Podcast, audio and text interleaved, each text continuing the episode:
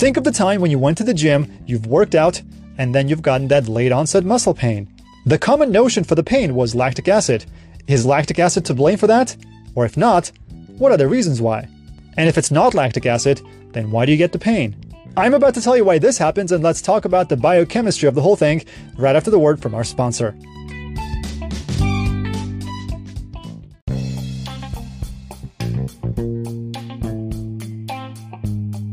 Going to the gym for a weightlifting session or for a run is an extreme example of hypoperfusion. What happens when you intensively work out is that you quickly deplete your levels of oxygen. What you also do, you also create micro tears in your muscles. It's not a secret that you and I have to breathe to survive and to live. But you as a human are designed to perform these kinds of tasks to scavenge, to hunt for animals, to finally walk a long distance. You think our bodies have evolved for these hundreds of thousands of years without any safeguards for this? And that is the case indeed. And your cells are not stupid. They have a pre programmed safety switch for this. Every time you have a low oxygen supply, which is also called hypoperfusion, all of your cells that use glucose as a fuel divert the main energy generating pathway, which is called glycolysis, into what's called an anaerobic respiration, which produces lactic acid. And if this was confusing, let me simplify this for you. Your cells use glucose for energy. Glucose is what's in sugar. Think of sugar as gas for your cells, the kind of gas you put in your car so you can run. And by the way, the chemical structure of gas is also carbohydrates. Sugar is a carbohydrate as well. The same process of combustion that happens in your car also happens in your body, but it happens chemically. And hmm, with no fire. So whether you work out or you don't, the sugar gets in your body, and then it gets absorbed by your cells. Your cells then begin breaking down the glucose into smaller components Think of it as a slow combustion process that happens in your car. There are three major chemical pathways through which glucose goes. The first one is called glycolysis. The glycolysis is kind of used to prime the glucose for the later processes. The glycolysis produces a very small amount of energy. The end product of glycolysis is a molecule called pyruvate. This one's important, which is the reason why I'm mentioning it to you. The pyruvate gets passed on to the next cycle that's called the TCA. And listen, you don't have to remember all these processes, I'm just going to name the main characters in it. So you start with glycolysis, then you produce pyruvate, then you go to the next cycle, that's called the TCA. Remember when I told you when you work out, you kind of deplete your body of oxygen? And remember when I told you that your body's not stupid enough to just let you collapse when you run out of oxygen? It's got a safeguard. That last molecule called pyruvate, when you run out of oxygen, it can turn into lactic acid, which quickly turns into lactate. For those of you who fancy biochemistry, basically this whole process produces enough carbohydrates to feed the cycle until you get more oxygen. The chemical pathways that come after glycolysis, the rest of them, the, the, the two other ones, the TCA cycle and the electron transport chain, they need to be constantly fed with molecules to work. And when you get what's called hypoperfusion, when you don't get enough oxygen, glycolysis goes into what's called the anaerobic respiration. It basically keeps the cycle going but at a much lower rate. And trust me, I'm not going to bore you with all the stuff about the TCA cycle and the electron transport chain, but I want to tell you something very, very cool. And it has to do with the very end of the electron transport chain, which is the very last step that produces the most of energy. Have you ever asked yourself, why do you have to breathe? And more importantly, why do you have to breathe oxygen? Why is it that you and I have to continue to breathe in order for our bodies and our tissues to survive? After as little as five minutes of not breathing, your brain cells start to die out. And it's an irreversible process. The reason for that is super cool. Remember that I told you that we have these three chemical pathways the glycolysis, which is then followed by the TCA cycle or the Krebs cycle, which is then followed by the electron transport chain. Well, guess what?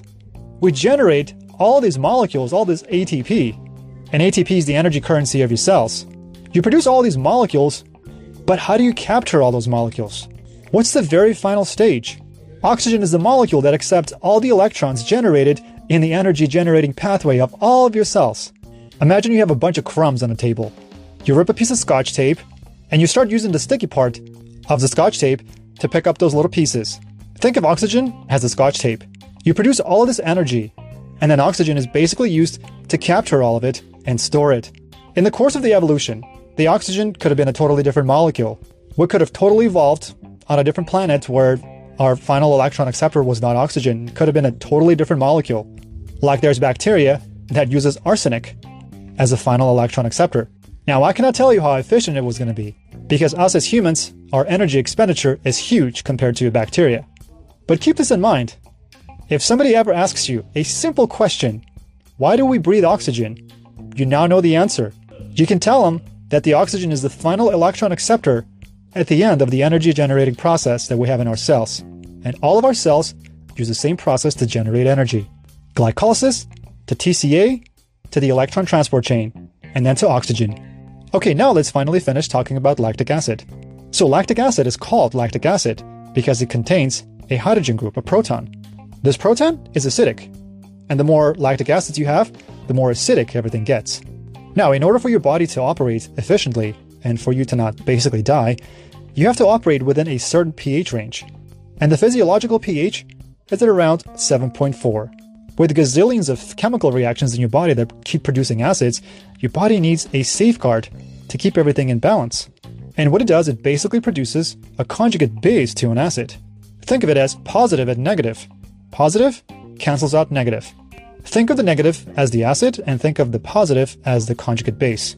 And let's say you have 10 acids. You have to have 10 conjugate bases to neutralize them in order for your pH to stay the same. Without going into much detail, in a living system like a human, at a physiological pH of 7.4, there are on average 4,000 conjugate bases per one acid when it comes to pyruvate.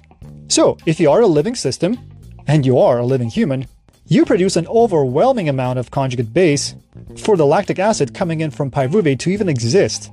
At a physiological pH, pyruvate will never turn into lactic acid with a proton on it. It'll get neutralized right away. So you're going to go from pyruvate straight into lactate. And what happens with unused lactate? It goes back to liver and it gets turned into carbohydrates again. These carbohydrates that I'm talking about are the glycogen and it gets then used as energy again. So your body's so efficient that even the waste products it turns into energy.